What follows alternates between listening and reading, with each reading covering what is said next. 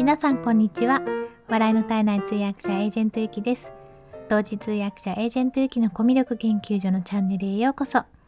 このチャンネルでは通訳やナレーター、プレゼンターなど言葉で伝える仕事をしているエージェントゆきがどうやったらもっと心に届く伝え方ができるのかを様々な側面からお話しするのが半分。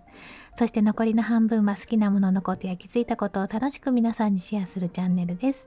ということで今日も聞いていただいてありがとうございます。えー、今日はヒマラヤ祭りということでヒマラヤ祭りのお題第2回の、えー、ラジオの良さについてお話をしてみたいと思います、えー、ラジオの良さっていうこのタイトルなんですけれどもちょっとこれをねいただいた時はどうしようって思いましてちょっと困ったんですよ。っていうのはなんかの基本的に私が毎日話してることがラジオの良さなんじゃないかなと思ってあつまり話しているコンテンツのどこかしらかにそのこれがラジオがいいからっていうような話をしているような気がしたんですね。でまさにそれを伝えたくて本当にそのラジオの良さっていうのを伝えたくて今その Kindle での音声配信の教科書っていうのも書いているのでそれを全部話そうと思ったら2時間ぐらいかかっちゃうなっていうふうに思ったんですよ。まあなんですけど今日は時間も限られていますのであ特に時間制限はないんですけどね えっ、ー、と3つお話をしてみたいなと思います。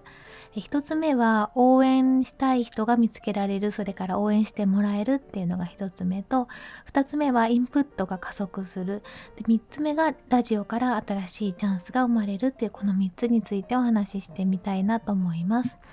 えー、まず1つ目の応援したい人が見つけられる応援してもらえるっていうことなんですけどもあのまあ、ラジオ番組やってる方たちの中でも本当に新しいことに挑戦されている方が多くてで私基本的にというかなんか人間って根源的にその応援したいっていう欲求があるような気がするんですね。でこれは日本だとあんまりあの文化としては根付いてないんですけどもアメリカだとすごいチャリティーとかボランティアとか奉仕っていうのがそのキリスト教の精神に基づいて行われているじゃないですか。であの必ずしもそのお金を持ってる人が献金をしたり献金じゃないドネーション、えーと、寄付をしたりっていうことではなくて、まあ、自分もカツカツだったりあのまあ普通の生活をしている人たちが他の人を助けたりっていうことが結構日常的に行われてるんですね。でそれによって実は幸福度も増しているということでその他の人をまあえっ、と、まあ、チャリティーの場合は支援ですけれどもなんか他の人のために自分の時間を使うとかあの応援するっていうことで実はなんかあの、まあ、自分自身にも幸せが返ってくるっていうような効果があるんじゃないかなと思ってるんですよ。だから根源的に、まあ、どんな人どんなあの人種であってもなんか挑戦したいなと思っている人を見ると応援したいって思うんじゃないかなって思うんですよね。でうんとまあラジオだとそういう方をすごくまあ見つけやすいっていうのもあってで声でやっぱり温度が伝わってきますのでそういう方たちの声を聞いてあ本当にやりたいと思ってるんだなっていうのが分かれば応援したいっていうふうに思うんじゃないかなって思いました。でさらにですねまあその逆なんですけどもすごく応援してもらえるんですよ。もうこれは本当に私この1週間で実感していてこんなになんか応援してもらっていいんでしょうかっていうぐらい 応援してもらってるんですよね。あの冒頭にも言ったあの Kindle の音声配信の教科書っていうのを出したいですって挑戦しますっていうふうに言った日ぐらいからですね本当に皆さんから応援の声をいただいていてなんかすごく嬉し本当嬉しいですね。こんなに応援してくれるんだっていうのが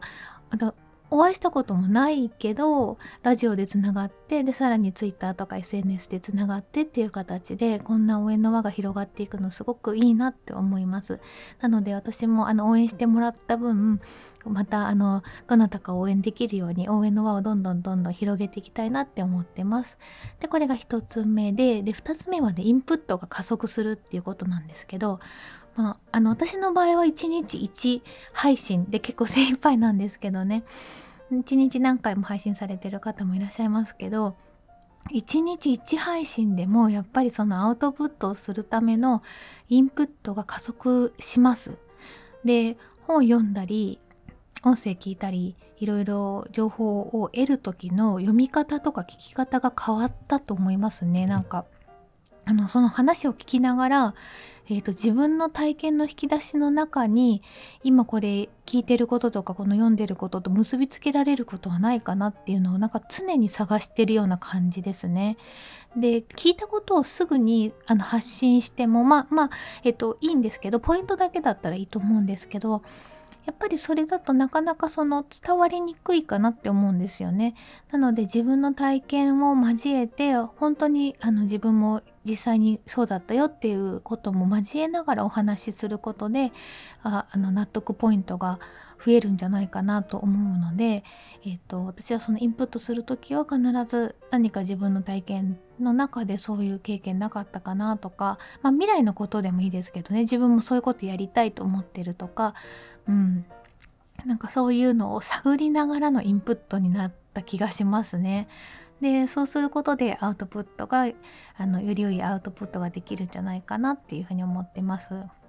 うん、なんかだらっとテレビとか見ることがなくなったっていう気がしますね。あもともとテレビ見ないんで あんま見ないんですけどねあの海外ドラマ結構好きなのであの時はでもねうん、海外ドラマで そのラジオで配信するネタを出すの結構難しいのであの時は結構ストーリー一生懸命追ってる感じですね。あと英語の表現を追ってるとか。うん。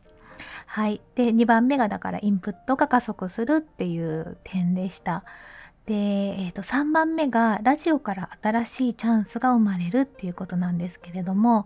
えっ、ー、とですね、まあ、ラジオの中でもいろいろ自分自己成長だとか他の人とのつながりができるっていう点もありつつもラジオを続けていくことで新しいチャンスが生まれるなと思ってます。でえっ、ー、と具体的にはですねその仕事にもやっぱりすごく生きてきてるんですよね。で、えっとまあ、アンテナ張ってるからっていうのもあるかもしれないですけどもあのこんなことしてみませんかっていうふうに直接コンタクトをいただいたりとか、えっとまあ、具体的にはなんかオンラインセミナーのウェビナーの司会とかもやってますよっていうふうにラジオで話をしていたらやってみませんかっていうふうに、えっと、お仕事の依頼をいただいたりあとはちょっとまだあの決まってないのであんまり表には出せないんですけどもそのお仕事として何かつながるっていうことも実はね増えてきてるんですよね。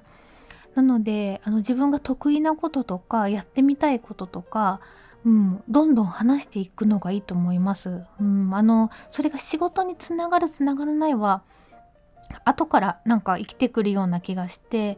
まあ、例えばなんか今回やりたいって言ってるその Kindle 本の話もすぐにはそのなんか仕事っていう感じではないじゃないですか。すぐにそのあのここれだけ売り上げが立ってとかそういうものではないんですけども、まあ、やりたいっていうことでお話をしてたらあのできるかか、まあ、可能、うんと、やりたいっていう願望があのできるっていう可能性に変わってで実現した暁にはまたそこから何かつながるような気がするんですよね。今度はその自分が生み出したものがあのその生み出したものがなんか勝手に歩いてくれるっていうか 子供みたいな感じでなのであのどんどん新しいチャンスっていうのは生まれると思うのでやりたいこととかあとやってることとかあの自分が一生懸命になれることっていうのはどんどん発信していくのがいいんじゃないかなっていうふうに思います。で、まあ、そのためになんですけどもちょっと一つこれは大事だなって思うことがありまして、えーと、コンテンツ一つ一つがなんか履歴書だと思ってるんですよね私は。だから結構あの一回一回大切に収録してるんですけどなんかこの人だからこそ生み出せるコンテンツっていうのがすごく大事かなと思っていて本当に一つ一つがあの履歴書オーディションかなと思ってます。でこれはまあ私のその今やってる主な仕事が通訳なんですけどその通訳のお仕事っていうのが本当に一回一回がオーディションっていう感じなんですよね。あの仕事として行くんですけどその時のパフォーマンスであの次回も来てくださいっていう風に指名になるか、まあ、何にも言われないで次の時空いてたらまあ呼ばれるかあのちょっとあの方はみたいな感じで NG が入ってそのあのクライアント先からは外されるかっていうまあ、大体3択なんですけどあとまあもう一つ最悪のパターンとしてはやってる途中にチェンジっていうのはあんまあんまないですけど一日仕事で あの昼まででもういいですって帰帰らされた人もいるって言ってたので、まあ、それはまあ最悪なパターンなんですけどその一回一回のお仕事がオーディションみたいな感じなんですよ。でラジオの場合はそれが残るじゃないですか。通訳の仕事はもうそれで終わりなんですけどその場にいた人しかわかんないんですけどラジオの場合は残るのでやっぱりなんかね一つ一つがね履歴書じゃないですけどなんか自分の分身みたいな形なのでもう本当にその時の精一杯の自分を発信するっていうのがいいんじゃないかなっていうふうに思ってます。はいということで、まあ、ラジオの良さっていうことでは今の3つですね応援したい人が見つけられるそれから応援してもらえるよっていうことが1つ目でで2つ目がインプットが加速するそれから3つ目がラジオから新しいチャンスが生まれるっていうこれが3つのラジオの良さかなっていうふうに思いました。